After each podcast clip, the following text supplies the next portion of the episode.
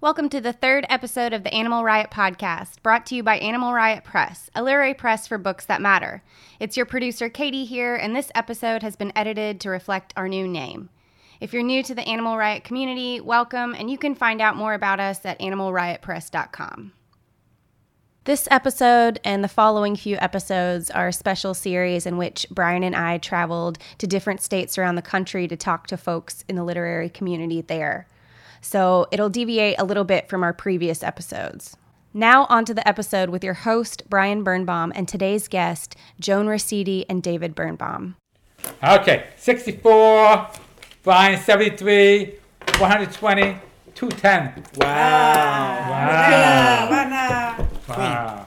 Excuse me, I'm the king. Okay. If The you want, to, queen. if you want to support the I can patriarchy, be the king if Nah, I want. You want, she wants to support the patriarchy.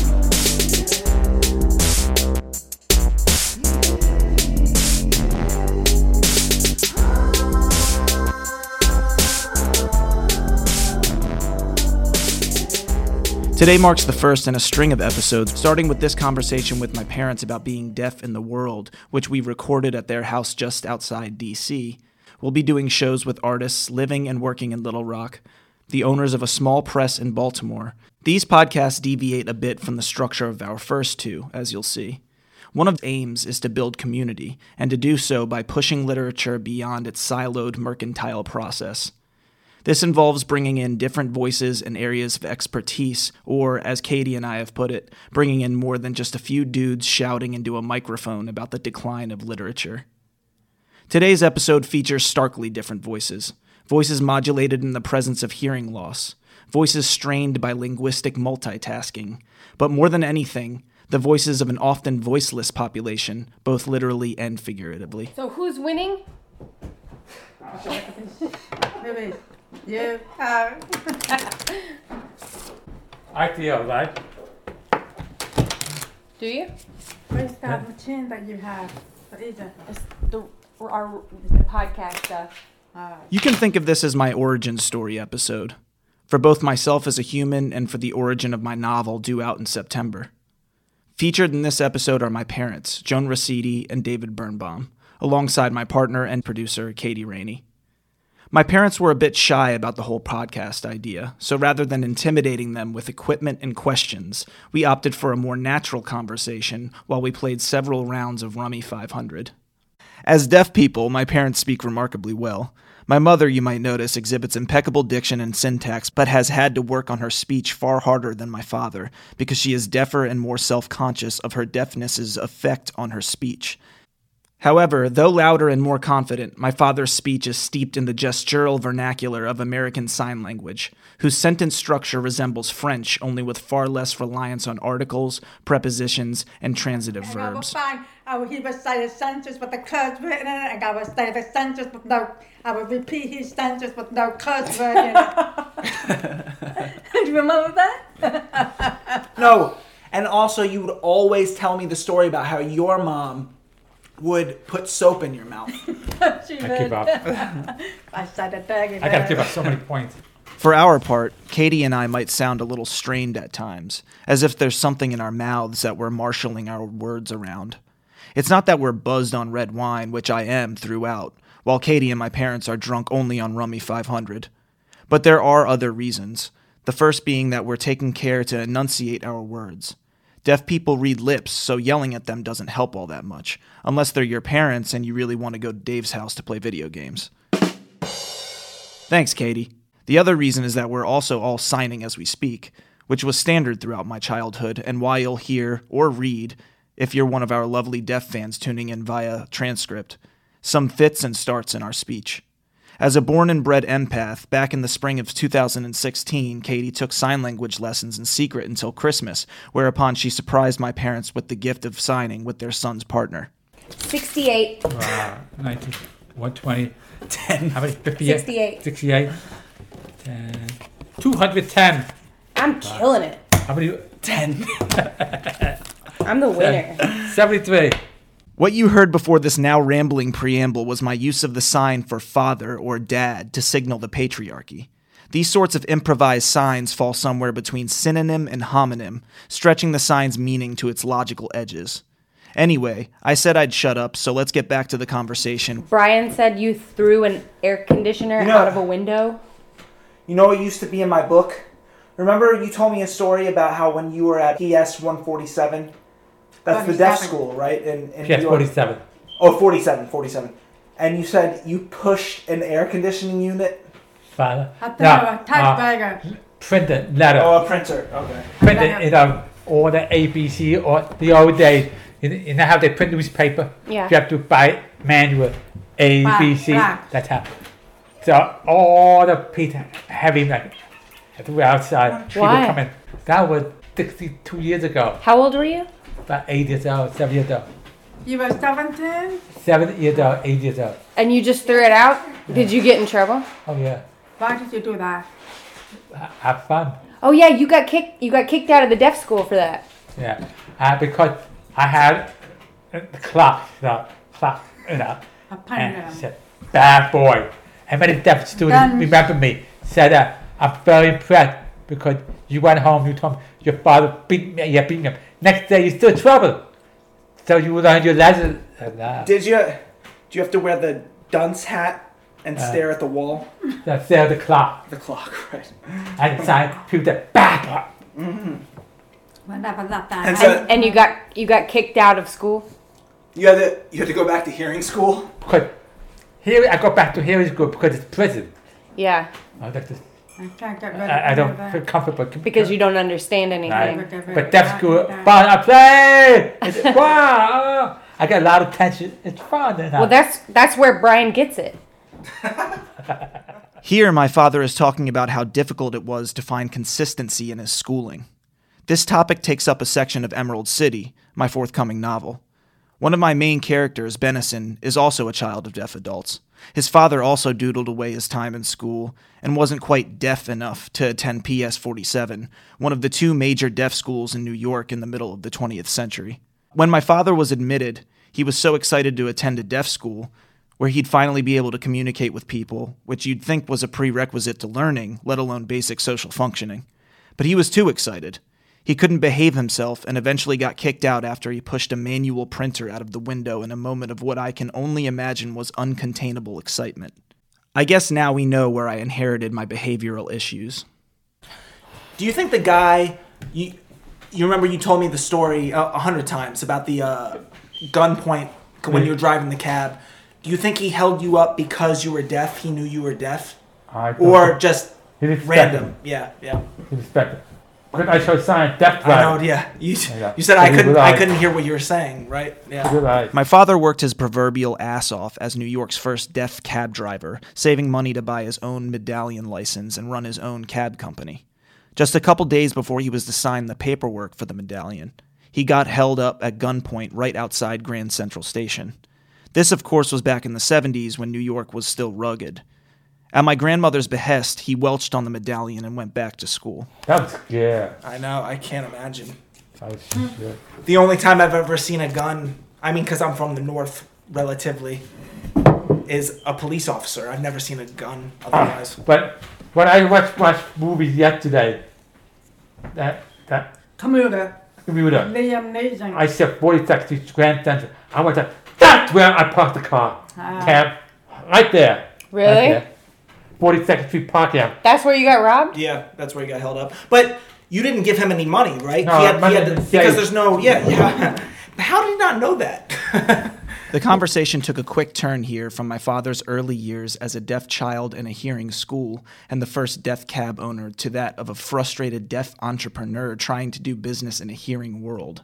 He started a courier business in 1981 and wanted to do business with his alma mater, Gallaudet, thinking they'd be in line to support a deaf owned business.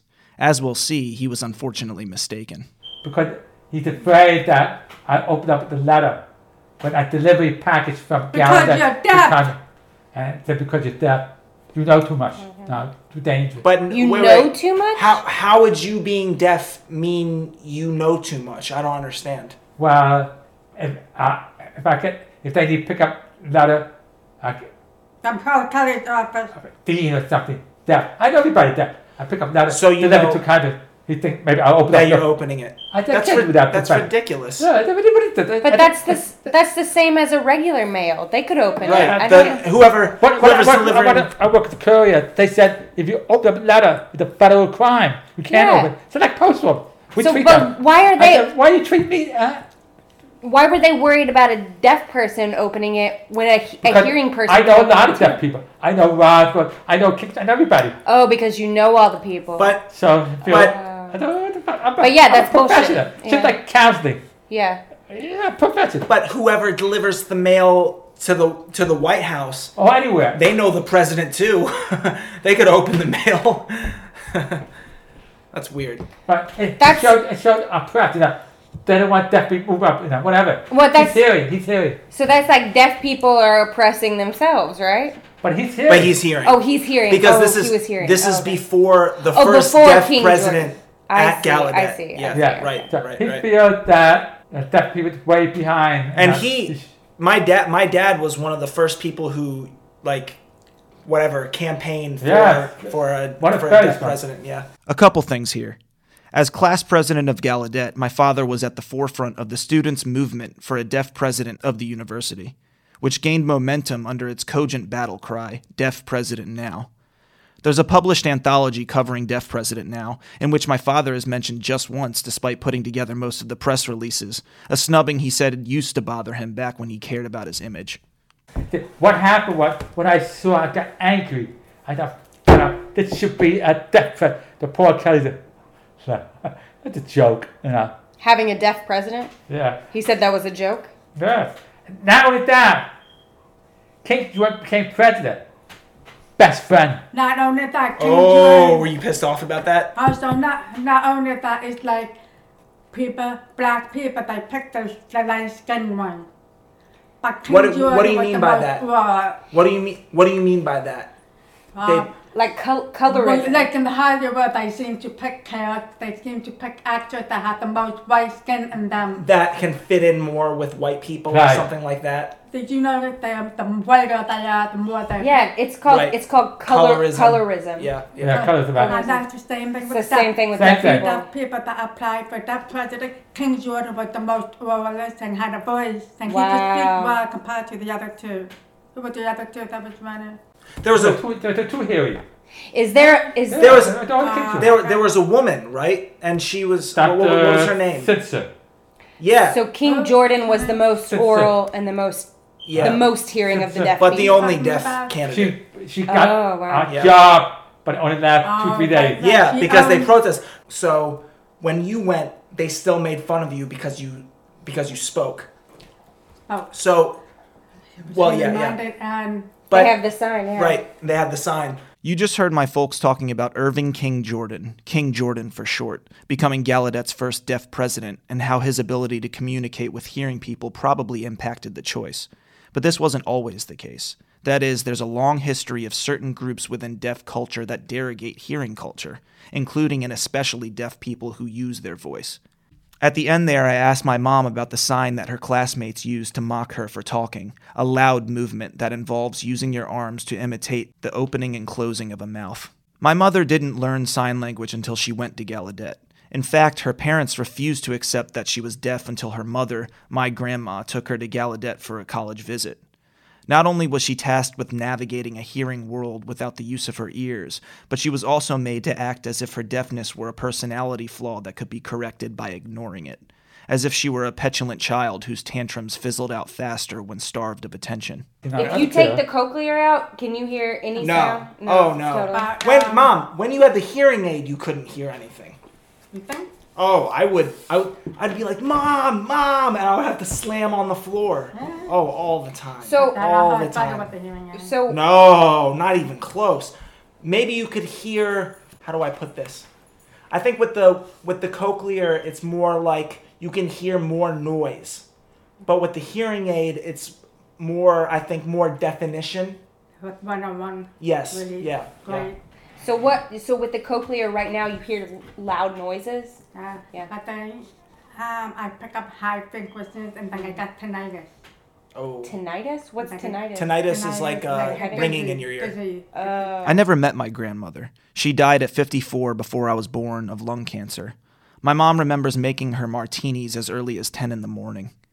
The stories about her make me think we would have gotten along famously, yet the way she and my grandpa handled my mother's deafness is difficult for me to look past.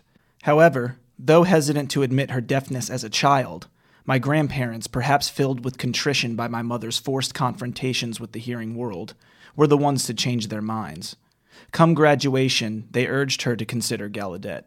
As if inculcated by years of assimilation, it was my mother who balked at the notion. When she did make the visit to Gallaudet's campus, almost immediately she asked her mom if they could just turn around and go home. It was my grandma who made her finish the tour, saying that her father would kill them if they didn't go through with it.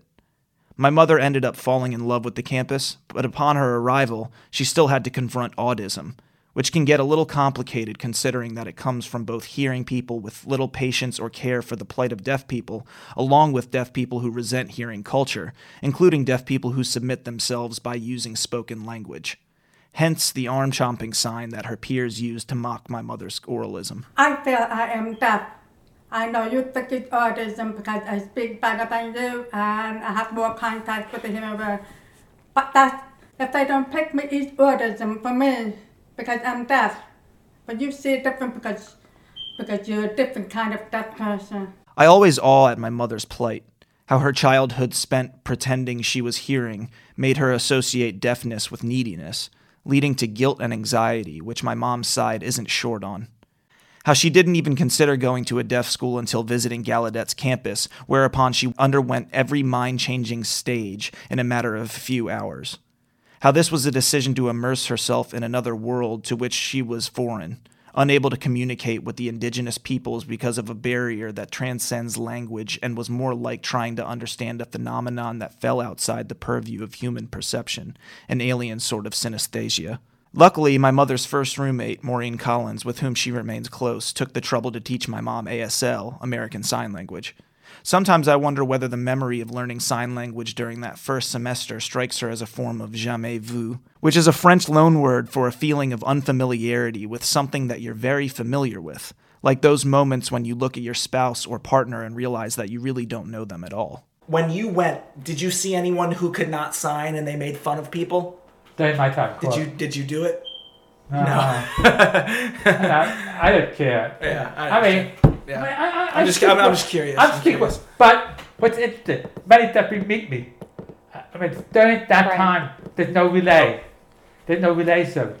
But they said, I need somebody to have a phone. I said, I'll give you a phone. And I talked to them. People said, you, you can hear.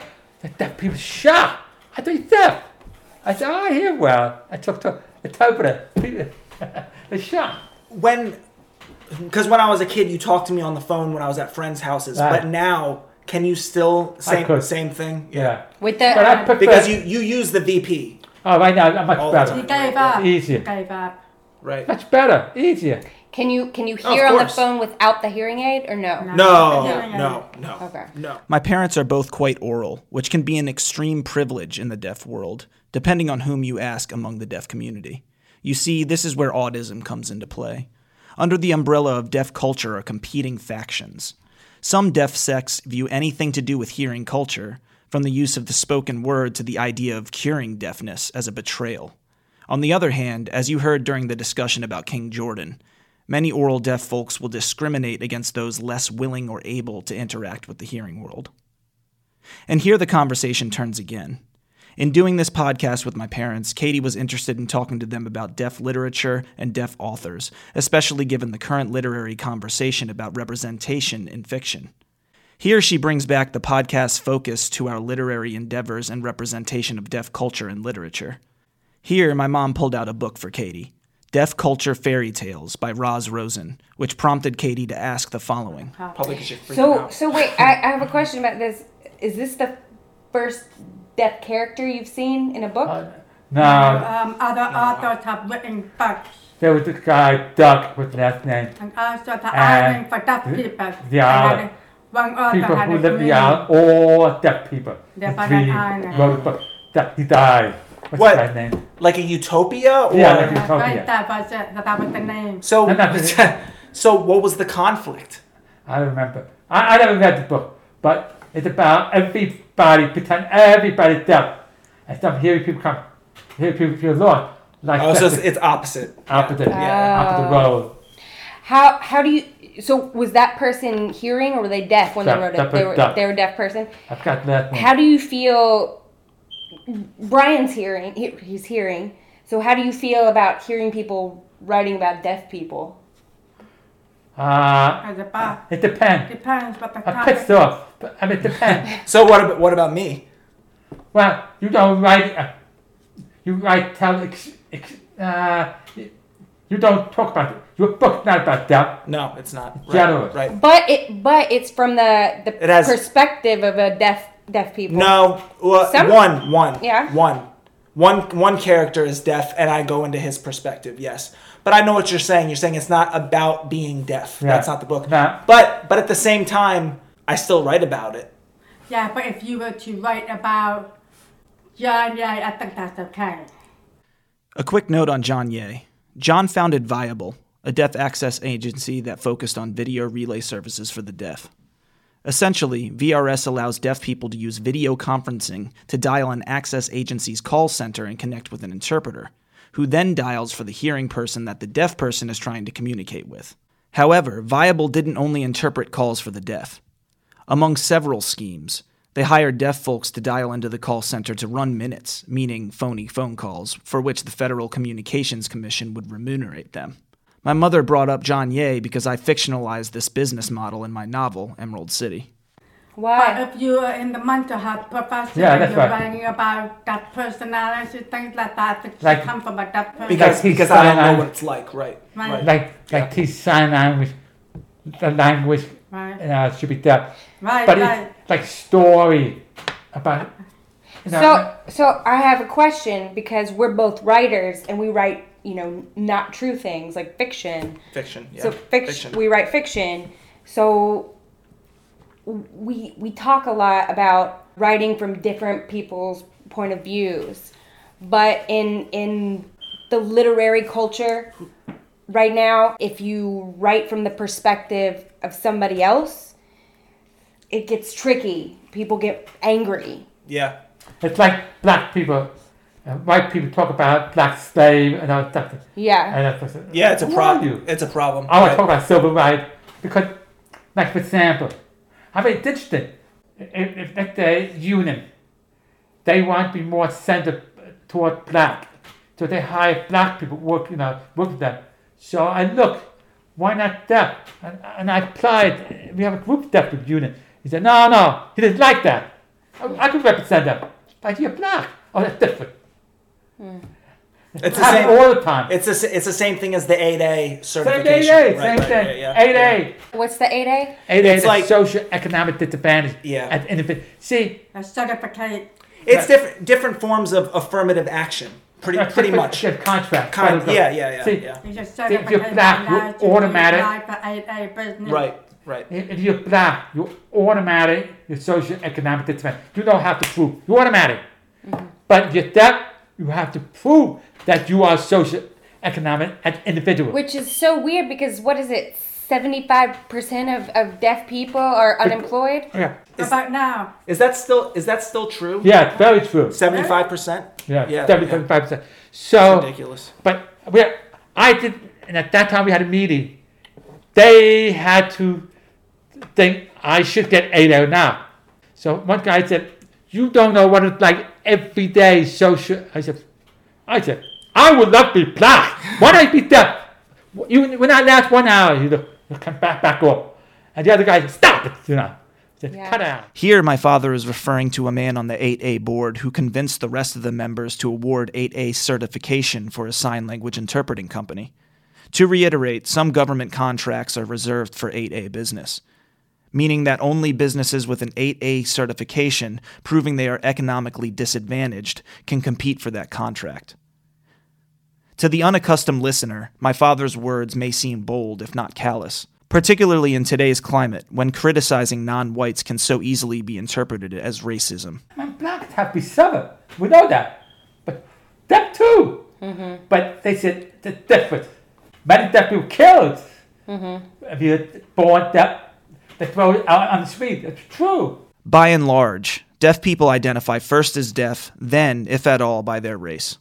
So when my father criticizes the 8A board members from back in 1995, he means hearing people who sought exclusive use and control of this form of affirmative action. Deaf people are just plain blunt. Take, for example, the sign for fat or obese. It involves indicating the person you're talking about, using your arms to mime the size of that person, and puffing your cheeks up and flapping your lips like a horse. Of course, there are subtler ways to do this, but the point is, euphemisms and entendre are far more apparent in hearing culture. When you're forced to physically act out what you mean, language and thinking becomes that much more literal. So when my father says that he'd rather be black than deaf, or that the 8A board, which had at that time been run by an overwhelming black majority, made it difficult for him to work toward equal opportunity, that's exactly what he means. As for deaf unemployment, according to the National Deaf Center's 2016 report, 52% of the deaf population is unemployed.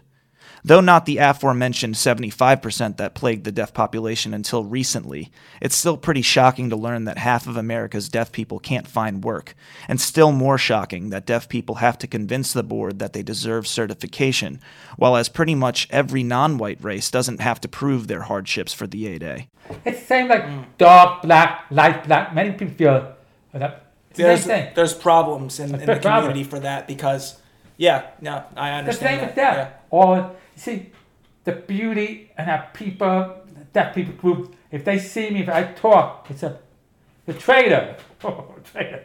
I, I'm lucky. I could talk. That I, I could communicate. But some group that people angry at me. And Fuck that. yeah, and they, they refuse to to talk. Wow. They're against it. They're against it. Yeah, they can. But they see me. They, they know me. I mean, I'm pretty well liked. And they see, they, they know. Many people think I'm deaf, very deaf. That many people don't know I speak well. Say to people, you know, people look Joan. Oh, she's teary. Say, Oh, you marry your wife. Uh, some people say she's teary. No, she's deaf. She's more deaf than me. But they're really, oh, so, so because she learned sign language. Yeah. So, uh, my brother and I we grew up. And I went to deaf school. She did. uh, the- Your the- your brother can't talk even one percent close to you. the- Sarah, my completely brother different. did well. Did he used to? Did he used to speak better when he was coming Ah, back? It's confident. He had almost saying my hearing loss. Wow. His At, father. at one time, I told my brother, let's talk to the phone. He heard me. How are you? Hi. I could not believe she can't out here. Nothing. Oh yeah. I was shocked. Mm-hmm. He heard well, but confident. It's amazing Mm. His how father. brain works. Mm-hmm. My father treated him terrible. He treated Mm. me terrible too. I But think he the treated- diff- difference between my brother and I, I rebelled. I said, fuck you, my, bro- my brother. No. Bow, bow. I said, fuck you. My grandfather was, to put it lightly, an asshole, driven by envy and anger. At 16, he and my father got into a brutal argument, which was normal until my father socked him in the stomach, watched him tumble down the stairs, and left home for good. He worked and lived at a supermarket until attending Rochester Institute of Technology's flagship NTID program, which invited deaf students to study at the college. My father had two siblings, a hearing sister and a deaf brother. They both stayed near home through to adulthood, which seemed to damage my Uncle Joel in particular. He's had trouble holding down jobs, and as my grandmother lost control of her health, he siphoned most of what was a healthy bank account. He was he was an asshole. Oh, he was an asshole. The last five, seven years, my father taught me better because he get He knew he Older. He knew he was gonna die. he knows Yeah. that he, he feels he needs help, legal everything. I would help him, and he realized, David, go ahead. I would like like a reverse, you know, change. Got better, but his attitude called my mother pea brain. Dad, like four or five days before he died, pea brain. Jesus. Dad, don't talk like that. Terrible, terrible. He Uh, called, Every night for dinner, he would call her a pea brain. yeah, he called everybody stupid. He called Brian stupid. Remember? You know don't talk to kids. It's just common sense. And I don't know if you remember that night we went to King Contrivance when you were really little. Oh, I remember that. Oh. place. It was, it was my birthday. Oh, big fight. I, I was I was very vocal with his father, and this was the beginning. I mean, he was a baby then, and I said to them, "Oh, I'm so excited because La Petite Academy, the daycare he was coming to, they're teaching Brian to speak Spanish." Oh, wow. And he said, "He said, what's wrong with English? Why are you teaching him Spanish? He needs to be taught English." He's and a I said to him- Democrat. and I said to I said to Evan, well, what's wrong with my English? I can teach my English. What's wrong with my English? And so we got into a big fight. It And- was awful. and the yeah. restaurant hurried us out and I make us pay the bill. I, Really? don't know, I, mean, I was crying. you crying? Oh my and crying So hard at that restaurant. What an asshole. No, because I was so hurt by It's Big, but he because he thought you couldn't teach me, like I, I was Right. not going to be able to speak or something. You were speaking that night. Uh, My language skills are better than most people. and, uh, Oh. Do you do you have feelings about the podcast? About us doing a, a hearing recording? But there's no Do you do you, no no no no. Just there's like no other way. in general, do you feel upset because your s- your son is doing a, a hearing recording? Oh, No, no, Of course no. not. Okay. I mean, he's silly. I mean, And al- also also there's no there's no other way. Right. H- how else would we do it? Right. We could write it, but but the conversation is different when you write. And and then we, could- can't but, sign. But we could try to film it.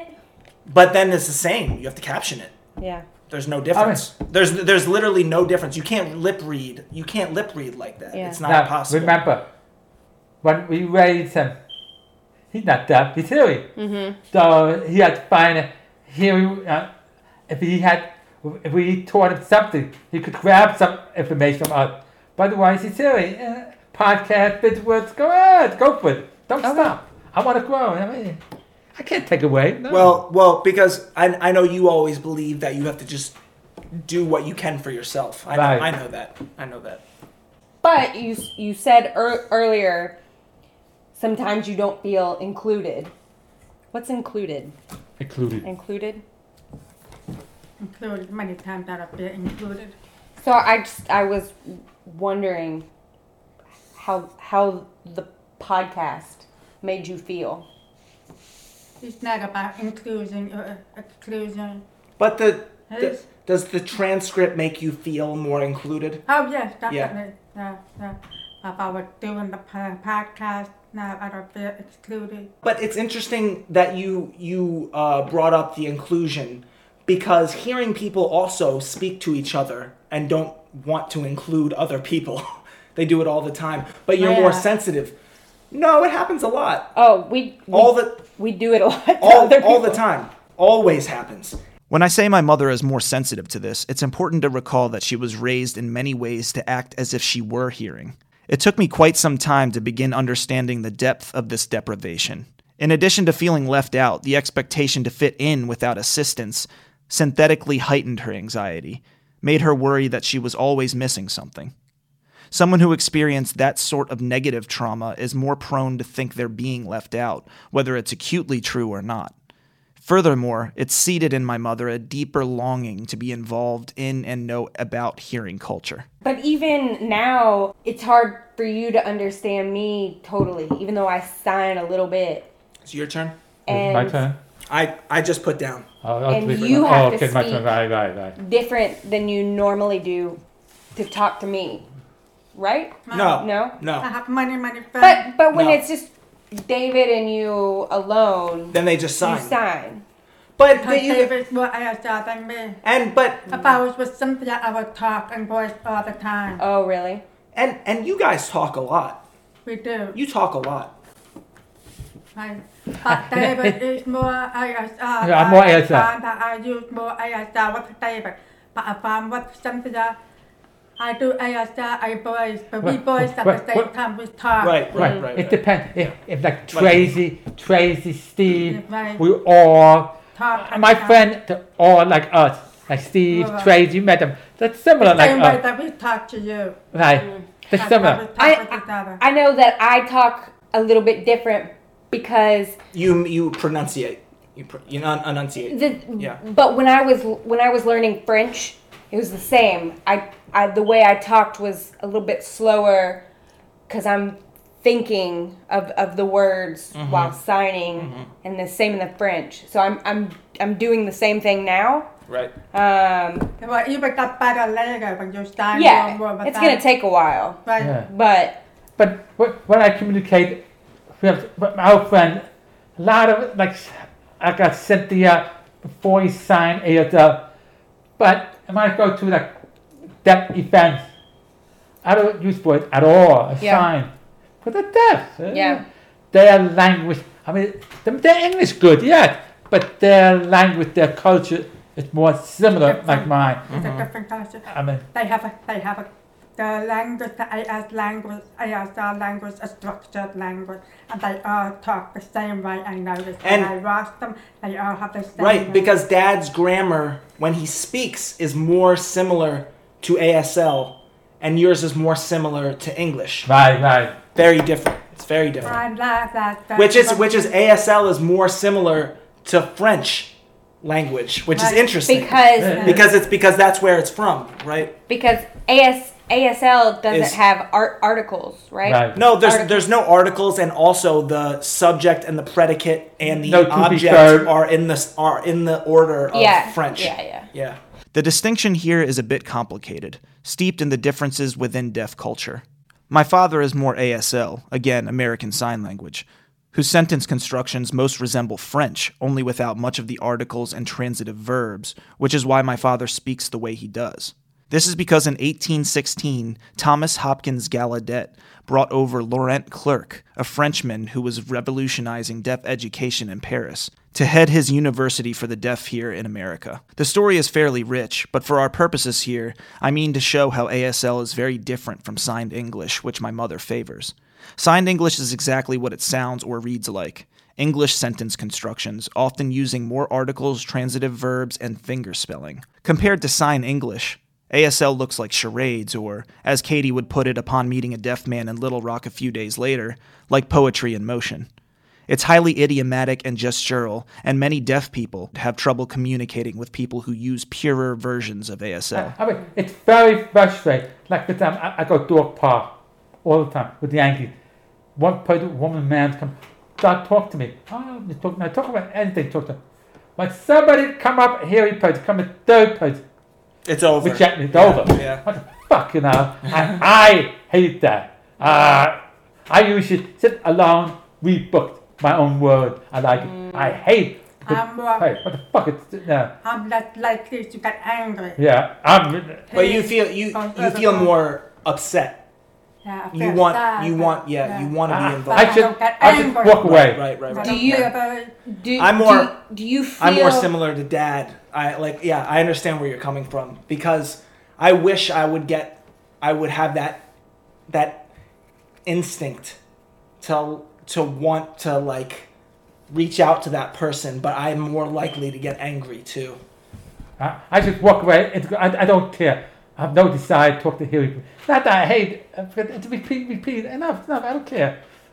I'm happy to read a book. I'm happy alone.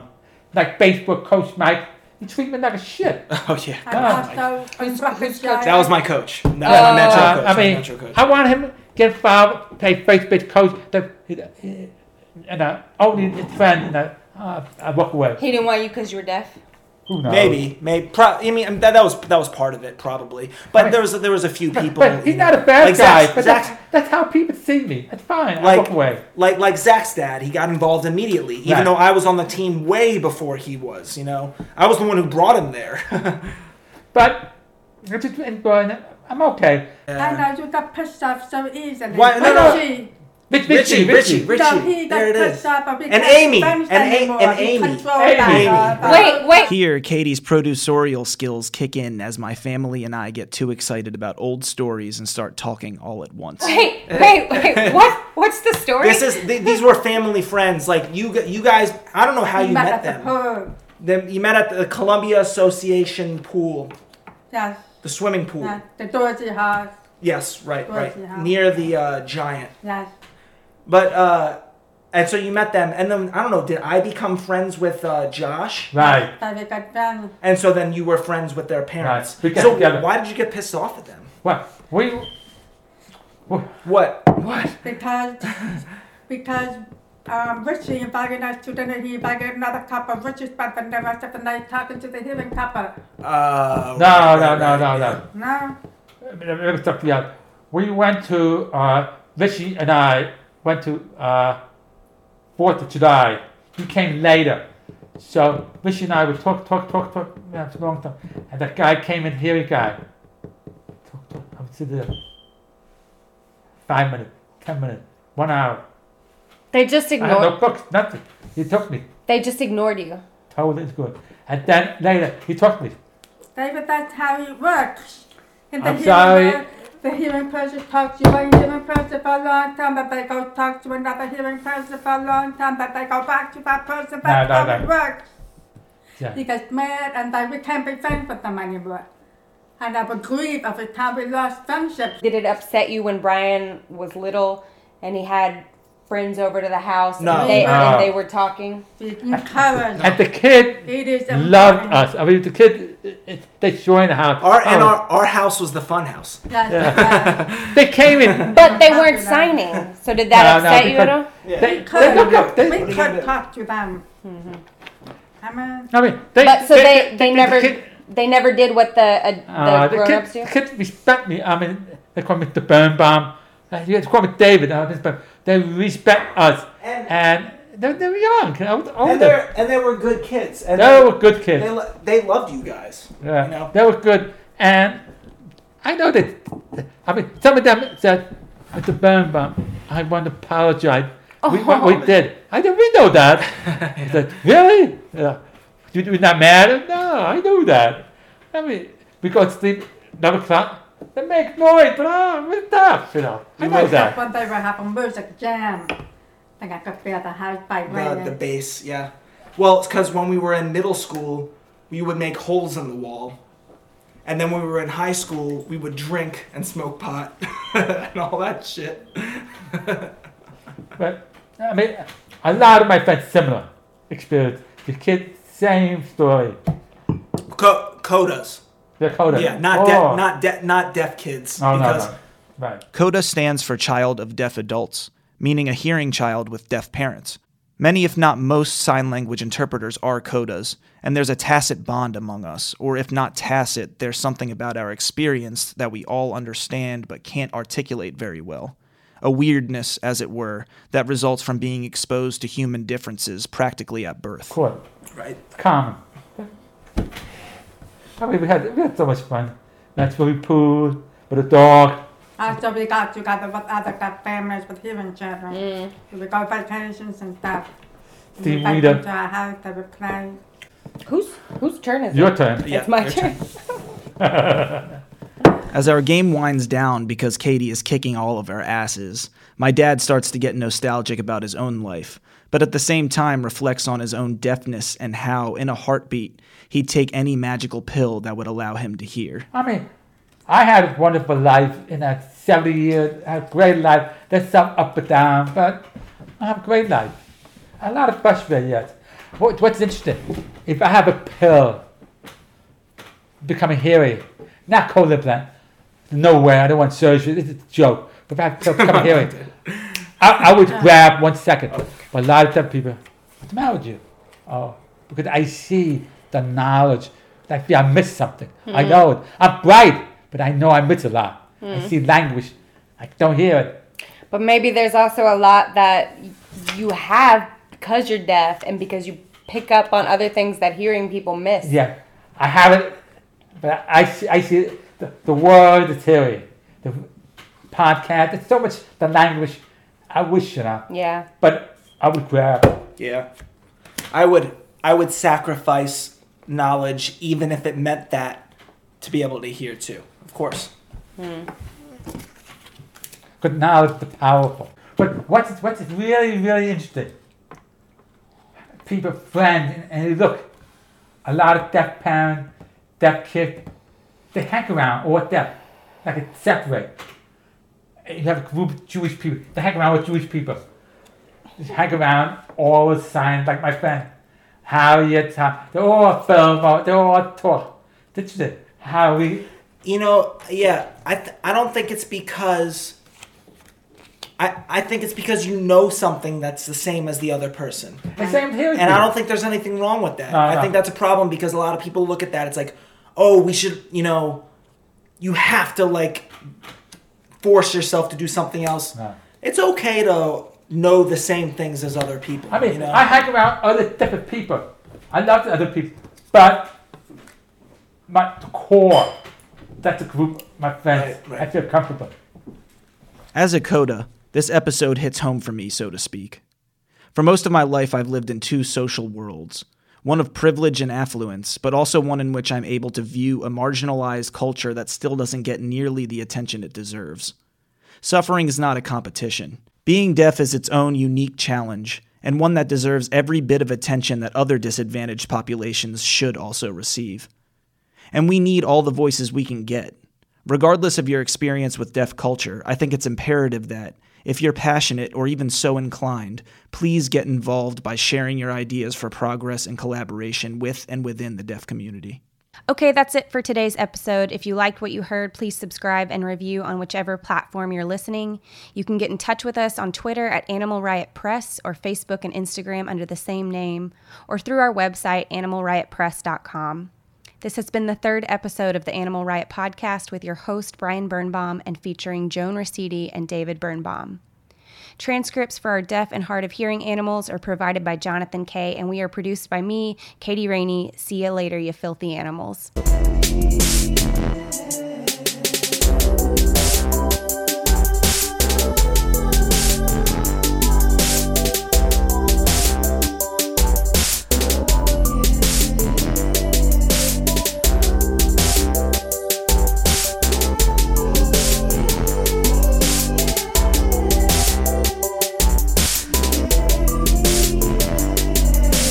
Click, click, word, yes sir, it's the burn. Bombing on y'all and getting gully as the fern. I don't know much about Lee.